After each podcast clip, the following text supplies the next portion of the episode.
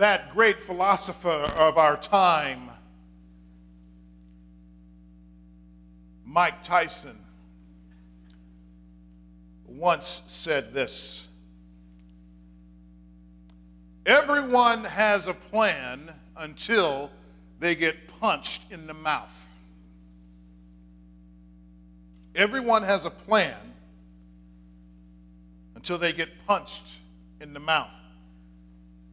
One of my favorite screen artists, Bruce Lee, says it this way as he spoke to Bob Wall in Enter the Dragon.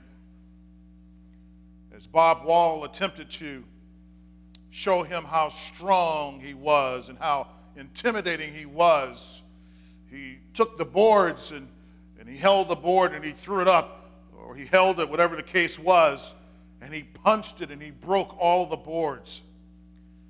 And Bruce Lee says, Boards don't hit back. But what exactly did Mike Tyson mean by everyone has a plan until they get punched in the mouth? Well, you see, boxers, they have all types of strategies. And they explain before a fight, oftentimes, how they will move, how they will bob and weave and dodge and punch and step. And even remember the one great boxer of our time uh, invented the great move called the rope a dope. Remember that? But the testing of all the planning, it really comes into play when the boxer steps into the ring. When they face a real opponent who throws a real punch, who can also weave and bob and rope a dope and dance and the like. Then they are have come face to face with reality. But you know, life is much the same way. Remember all the one year plans that you got together? And the five year plans? And the 10 year plans that you set into place? In fact, all of it was going just great until life came along and, and, and just smacked you right in the kisser. Remember when life punched you that one time? Life punched you so hard that all you could do is see stars. You really wondered if you would ever, ever recover. In fact, we really don't know how hard life can punch us until uh, we get suckered punched a second time. Uh, you see, the first time is hard. But when you get punched harder the second time, then you realize that you don't know as much as you thought that you knew. You're not as strong as you thought you were. Today's message, it runs along these same rails. It's about two uh, different circumstances where people were just doing life as normal, you know, doing what people do. When all of a sudden some circumstance came along and abruptly changed the trajectory of their life. They thought that they had it together, and then that one thing entered into their life and it changed them in an instant It was something that they were not expecting. It was something that nobody wants to deal with, but yet it happened anyway. And I tell you, welcome to the human race. This is what happens when life shifts from, uh, from normal to desperation in a blink of an eye. Has it ever happened to you? Has life ever sucker punched you so hard that all you could do is see stars and you would try to get up and all you could do is stagger? Well, I don't want this to happen to anyone. Oh, I don't want it to happen to me. But yet there is God's great love and mercy and grace waiting for you at the end of the rainbow. So let's see what happens when life punches a couple of folks in the mouth and how they respond. Please turn with me to Mark chapter 5, beginning in verse 21. Mark chapter 5. But as we know, in some of those cases, truly some other underlying issues at hand. But then there's the stories we hear about that one child that uh, was just in a serious accident, was doing nothing but riding in the parents' car. Or that child that's sitting in their house looking at tele- television uh, when all of a sudden a car uh, comes ramming through the front door. I can sometimes see it in my own mind. All the potential of these young people being cut short by accidents and by acts of violence, or even through the course of nature. The bottom line is that it's all sad. But here we have a story where the ruler of the synagogue named Jairus, he had a bad situation on his hand with concerning his daughter. Jairus was in a difficult place because uh, he believed that his daughter would never have a chance to live a fulfilled life and to be a productive citizen. Jairus probably would have never thought in a million years that his little daughter, now 12 years old, would be at the gates of death. Never. I'm sure that he thought that his daughter would be the one that would attend his funeral. But never, but never in a million years could he imagine uh, that his poor innocent daughter would be knocking on death's door. This is how we also reason through uh, matters of this such of such gravity.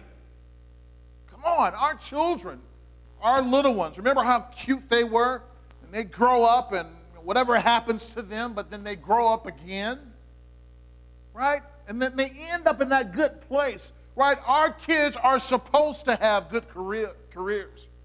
They're supposed to have good jobs. They're supposed to do better than us. We're supposed to grow old, see them get married, uh, see them uh, with their own children. We're supposed to see all of this. But the reverse is not supposed to happen. We're not supposed to attend our children's funeral. No, this is craziness. This is madness.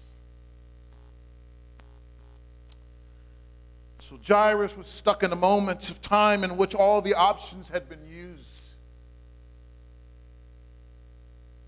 Jairus had plans and had thoughts and a hope for his daughter. But now he had been punched right in the mouth. Jairus here in verse 23, he wanted Jesus to come and lay hands on his, he says, little daughter, so that she may live and be made well. Scripture says that she was at the point of death, that means that she was dying. Her life was ebbing away moment by moment. But then, what could uh, someone do who had neither medical training uh, uh, nor the latest, uh, knew the latest in the medical technology? What could they do if they didn't have these things to help diagnose and treat the condition of this terminal little girl? In fact, as you see, it was nameless. In fact, who would have faith enough to ask, and who would be bold enough even uh, to go and to make it happen? His father's thinking also reflects our thinking. Just hoping that in the situation that we find ourselves in, that maybe if we can get to Jesus, uh, maybe if he just lay his hands on our situation, maybe it can change. Jairus desperately wanted Jesus, desperately. wanted Jesus to come and lay hands on his daughter again so she can what? Be made well again. You know, there's a ring of truth to that, right? Especially when you think about passages where Jesus touched the individual and they were healed. Oh, look at Mark chapter 6, verse 56. Mark 6, 56. Here it is, all about Jesus. And whenever he came, Mark says, in villages, cities, or countryside, they laid the sick in the marketplaces and implored him uh, that they might uh, that they might touch even the fringe of his garments. Just wanted just to touch Jesus. Let me, let me just touch uh, the hanging parts of your garment. And as many as touched it were made well. So people, it's clear through Scripture, they're being healed all over the place. So for those who say that, well, you know, all that healing is stuff by Jesus, uh, you know, that stuff was for that time. And I'm going to tell you, you don't know the Word of God. And obviously, you don't know the power and authority of God either. So Jesus decides to go help Jairus' daughter and help him out of an impossible circumstance. Jesus comes along to help us out of an impossible situation. How many of you want to drag Jesus to some of the things that you're going through? Amen? Amen. But on the way, can you say on the way, please? On the way to Jairus' home, Jesus encounters a, a crowd of people who have needs. Everybody got needs. You have needs. I have needs. All of God's children have needs. But these people, when they saw Jesus, that uh, they wouldn't wait for an invitation. Uh, they, they wanted to press in because maybe if I can just touch him, maybe my situation will change. So, what happens now? You have a story about a woman who interrupts Jesus in the process of raising a little girl from the dead or making her well, because at this particular time she had not yet died. So, what do you do? Uh, here you have a terminal little girl. Uh, Jairus said that she's at the point of death. She's not dead, she's at the point of death. And now Jesus, he's marching with me. But did you get this? Here in verse 24, it says, And he went with him, and a great crowd followed him. So now you have Jesus and Jairus and the disciples, right? On the way to Jairus' home. But in addition to them, you got a crowd of people going with them. How many people need all those folks to get all up in your business to get somebody made well? Like Jesus, tell them all to go home.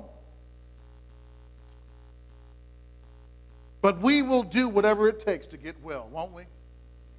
We will do whatever it takes to get well. Come on, verse uh, 24 again, second part. And a great crowd followed him and thronged about him. They pressed in on him. 25. And, and there was a woman who had had a, a discharge of blood for 12 years, who had suffered much under many physicians, and had spent all that she had, uh, all that she had, and was no better, but rather grew worse. Or as some people say, grew worser. Kind of reminds me of those folks who spent all their money on the lottery. They spent everything they have on the lottery, and at the end of the day, their situation has just got worse because now they have no money. But anyway, so this woman with this physical problem had spent all the money she had looking for a cure for her malady. She had become increasingly ill. Here it is. For how long? For 12 years. For 12 years, this woman was increasingly getting worse in her condition. And as a matter of fact, uh, she was sick as long as the little girl was alive. This woman was sick for as long as the little girl was alive because the little girl was 12 years old. Take a look at verse 42. So we will exhaust all of our money, all of our time, all of our energy before finally realizing that all of our efforts that is not working is coming to nothing. This woman with the issue of blood felt that her productiveness was cut short and had gotten worse over time. Now she has this debilitating mal- malady. Can you imagine her, right? Uh, because if you know your scripture, if you know the Old Testament, you do know that for a woman who, uh, who was on a menstruation cycle, that she had to stay away from everybody else. You know that, right? So in essence, uh, she could basically say unclean. Unclean. She had to stay away from everybody. So now she's trying to sneak through. She's trying to sneak through because she doesn't want anyone to see her. She's just trying to get to Jesus all quiet because she know that uh, the bottom line is that she needs to announce herself as being unclean. Hmm. But which is worse? Have to live with a condition that gets worse and worse over time, or to be faced with death all of a sudden? Which one is the the, the baddest of the situation. Both of these situations are challenging for anyone. So there must have been something uh, extraordinary about Jesus for people to throng about him, to press into him. The verse tells us that this woman, she suffered much. she suffered much under many physicians. Have you ever gone to doctors and they know what's going on? Oh, boy, we, we've been there. We've been there. We, we, have gone, had situations in our household where we've gone to see a doctor and they're like, I don't know. But uh, uh, you need to pay your deductible on the way out. And then you go see the next one. I really don't know. I can, I can guess. Well, uh, and before you can ask them a question, uh, do you have your insurance card? Then you pay him or her. And then you go to the next person. Uh, well, this is going on. Well, I really don't know. But I tell you what, I got this uh, $3,000 test that you can take that will uh, help us to understand what's going on. I said, wait a minute. So if we, we, we spend this money between us and insurance to figure out what's going on, will you know what's going on? I said, well, you know, it's going to help. Uh, well, we understand that. We do. Because as some people have said, that doctors, they practice medicine, right? So this woman, she was in this uh, very bad place, asking everybody that they knew, Can you help me? Can you help me? Uh, can you help a sister out? But at the end of the day, uh, nobody could respond to her positively, and now she had no money and she was up a creek without a paddle. What do you do when you have no resources and you don't have a dime left? What do you do? My guess is, is that most of us will end up doing what we should have done in the first place. And you know what that is. But we know that doctors are a blessing. No, I, I needed to say that. Amen? Because I know probably in a couple of months I got to go see my doctor. So let me just put the positive energy out there, right? Uh, uh doctors are a blessing, Lord. Uh, for folks who have various ailments that overtake them. And I believe that the knowledge that they possess, it is a gift from God. God is the one who's able to create the human mind in such a way as to give it the capacity to help other folks. But again, one thing to remember that sometimes physicians, they don't know. This is just like if you are not a physician in your field, do you know everything in your field? And the answer is no. But in this case, this woman, she had become a test case for her doctor trying all types of solutions. You know, sending for probably medicines from Mexico, right? Going and see Canadian doctors, right? Going to South Korea to get a new kind of ginseng on the market, trying to figure out, will this help? Will this help? And they kept seeing her as long as she had the money. As long as you have money, you can be my patient. Welcome. But you walk in there without your insurance card. You walk in there without a dime. As a matter of fact, people will probably say, well, I'll, well, I'll just go to the county hospital. Okay, go ahead and watch and see. Don't they send you a bill too? This is one of those times when we learn the lesson that all the money in the world may not help us out of a terrible situation. The same goes for the power of people that we think that we know because some are connected and networked. Uh, they think uh, we believe that we can always have the help that we need just at a call on a telephone. But Jesus seems to tell us that our money or people may not be enough to get us out of a difficult situation.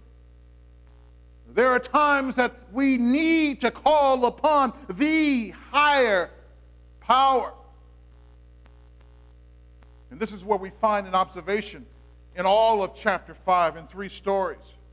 In these three stories, one about the demoniac, one about Jairus, and one about the woman with the issue of blood, that they all approached Jesus. Because no one else could help, but they figure out at least Jesus could. And at least with Jairus and the woman, this tells us that if we have an impossible situation, uh, we must be bold and courageous enough to approach Jesus in the first place. Don't be afraid. Uh, don't be concerned about what other folks think about you. When you are in a situation, you better get to the Lord. Amen. I was just reminded of, uh, uh, of a story someone told me about another friend of mine, and that, you know what, God had uh, I believe that God had delivered him out of a situation. God had delivered this gentleman out of an impossible situation. That, and in front of thousands of people, thousands of people, that he broke out and just started running over the whole church because his back was in such a corner, but God delivered him, and all that was inside of him, all he could do was run in worship. See, God, when God lights you on fire, then uh, only a fool would stay in his seats. So if you ever feel like running, go ahead and worship the Lord and lose a couple pounds at the same time. Maybe I'll go running with you. So Jesus is the only one capable of healing us from an impossible situation. Only Jesus. Only Jesus. Only Jesus can do it. Come on, verse 27. Verse 27, please. So she had heard the reports about Jesus, came up behind him in the crowd, and touched his garment. For she said, If I touch even his garment, I will be made well. And immediately the flow of blood dried up. What does it say? How long did it take? Immediately the flow of blood dried up. And she felt in her body that she was healed of her disease that doesn't even make theological sense because why would you be able to touch someone's clothes and the power of God flow through someone's clothes in order to make you well? Well, I don't. This is the power of God. What we need, God has. Verse 30. And Jesus, perceiving in himself that power had gone out from him immediately, turned about in the crowd and said, Who touched my garments? Who, who touched my clothes? Who touched me? This woman with this issue of blood, she went after Jesus all because of what she had heard about him. She had heard that Jesus could do the miraculous, so she went after Jesus. Keep in mind that people were struggling with Jesus left and right. The disciples were struggling with Jesus. Uh, the Pharisees and the scribes were struggling with Jesus. And we'll see next time that even the people from his own hometown were struggling with him. But Jesus didn't care. That even though he was interrupted on his way to Jairus' home, that he used it as an opportunity for ministry. Amen. Boy, that focus that Jesus had, I wish I had that focus. Jesus didn't say he had no time because he was on his way to raising the dead. How many of us sometimes say that we don't have time for folks? I, ain't got, ain't nobody got time for that, right? That all we want to do is just, we have to do, go from point A to point B, and we had never intended to go uh, point A and a half, and then point B. We're going to go from point A to point B. But Jesus utilized this moment as a time for ministry. Wouldn't that be the best excuse? Well, you know, uh, little lady with issue of blood, I would love to help you, but uh, I, I really don't have time. Don't you know this little girl is dying? But if you wait till I come back, then I can come and minister to you. Again, that is the thing about God. He does make time for us because He cares for all of us. And God, He loves all of us. But then again, think about this there were many people who were begging Jesus to do this and to do that. And Jesus never helped everyone. Did you notice that in Scripture? Did you notice that God doesn't always help everybody in need? That Jesus doesn't cure every disease that existed on the earth? He could have with just a spoken word and it could have been done instantly. But it wasn't. God's sovereignty and his sovereign purpose. That God had a plan, and helping everyone at that time was not a part of it. But Jesus, he possessed such power that in this case, uh, that the, uh, with the woman, that he didn't have to touch her. That Jesus didn't have to touch her or even say, You are now healed. But at the moment of contact, she was healed instantly. Why? Why was the woman healed? Because of her faith in God. She had struggled with this issue for 12 years. Can you imagine that? The difficulty after 12 years? That's enough to drain the hope out of any of us. So Jesus wanted to know who it was that touched him, uh, causing his divine power to exit him and to enter them for God's sovereign purpose. Who touched me? But wait a minute, one of the attributes of God is not only that he's omnipotent, not only that he's all powerful, but God is also omniscient, that he knows everything. Then, Jesus, if you know everything, then why are you asking who touched me? Why are you asking? Don't you know Jesus? Interesting question. But the disciples uh, believed that who touched me was a ridiculous question anyway, because there were so many people around. Uh, Jesus, come on. Number one, we, we're not even concerned with you being omniscient. You see, that was not part of their questioning. That's part of our questioning. Their questioning was not that I thought you were omniscient. The question was, how are you going to ask us who touched us, and there's a million people around you, Jesus? Hey, come on, Jesus. You, you want to know who touched you, Jesus? I can hear some of you. You, you want to know who touched you, Jesus? Everybody did.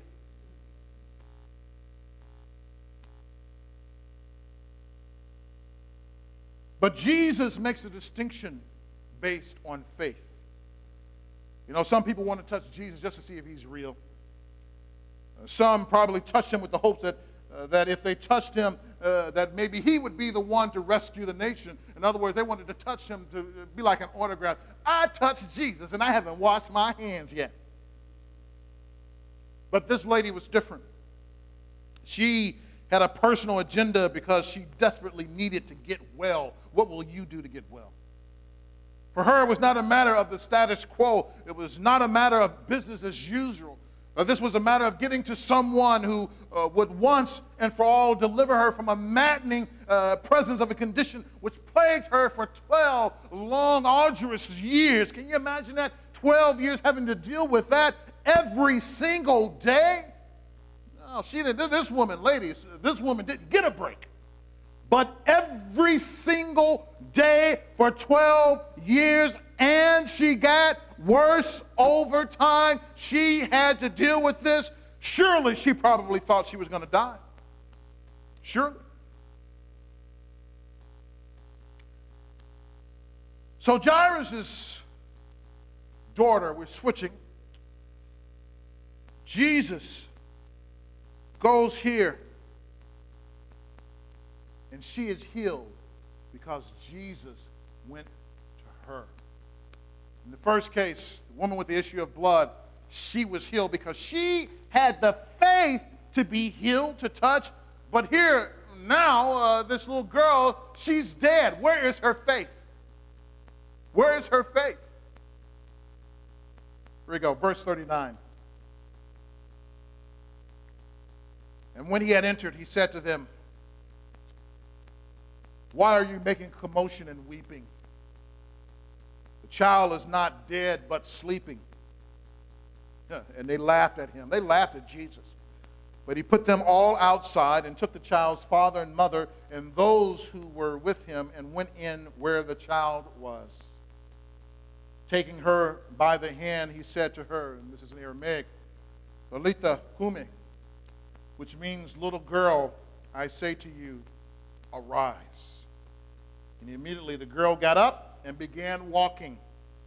For she was 12 years of age, and they were immediately overcome with amazement. So Jesus didn't want anyone around who, who were doubtful about his authority and power even before he had a chance to demonstrate it. In this case, the faith of the girl was not required, but the faith of Jairus was because he had to make an effort to get to Jesus in the first place. And look at this. Did you notice this in the passage? That in verse uh, 23 that Jairus calls the girl little daughter. And now in verse 34, Jesus calls the girl daughter. The Lord teaches us here that He also cares for us with the same concern as if you were His daughter or if you were His son that Jesus cares for you the same way. This takes us back uh, to what the disciples asked Jesus when they were in the boat during the storm. Mark 4, verse 38 Teacher, do you not care we are perishing? Here, Jesus again demonstrates his love and his care for us by calling the girl daughter. Jesus cared about the disciples he cared about the man who was possessed by demons. He cared about Jairus' little daughter, and he cared about this woman with the issue of blood. So, if Jesus cared about those people, the question is Does God care for you? Does he care for you? Does he really care for you? Our response must be like the people who came running to Jesus in seemingly impossible situations. We must come running to Jesus. Why? because he told us to cast all of our cares upon him, for he cares for us. 1 Peter 5 7. So then, we still exhaust all of our money and all of our time and energy trying to get help. What do we do? What do we do? Our, our backs are turned. Well, by now, uh, most of you have heard the story about the spread of the Zika virus, which is spreading through South Central and parts of North America, right as we sit today and breathe. While it causes some pain and discomfort and irritation in adults, it may cause serious brain damage and a small size to the head of a newborn babe. So, in response to this, this is what uh, some pregnant women are now, now thinking. there's no solution. No one can help. A vaccine is two to three years away, maybe, even though they say they're going to try to fast track it, but it's two to three years away, and I'm pregnant right now. So now they're saying this. They're starting to think this now, it's coming out of their mouth. Then I really don't have any other choice but to abort my baby. I have no choice. What do you do when you don't have a choice? When your back is against the wall? Jesus has the power and authority even over the one thing that we believe is our worst nightmare. He wants us all to believe in Him through faith and trust Him, even when it seems like there is no hope. Jesus tells us to go ahead and be like the woman with the issue of blood, and you just, uh, you just want to get to a place that you just want to touch the hem, says in one version of Jesus' garment. You just want to be where God's people are because you're hoping that Jesus shows up because he says, when there's two or three gathered in my name, there I will be in the midst of them. That were you, I would be getting to church every time the doors is open. Amen? I wouldn't talk, well, I ain't got time. I got this serious problem. Then maybe your problem is not as serious as you think it is. Jesus, He loves us. And even when it seems like He's delayed in His response, He still says, Trust in me with all your heart, all your mind, your strength, and your soul. Trust me. Love me. And I will always come through for you. He may not always come through for you the way that you anticipate, but know that just like he loved that little girl and cared for her, and also the issue with the, the woman with the issue of blood, that he also loves you and he cares for you as well. Will you come running to Jesus today? Regardless of what your situation is, Jesus is that beacon of hope in the midst of a storm. Let's pray.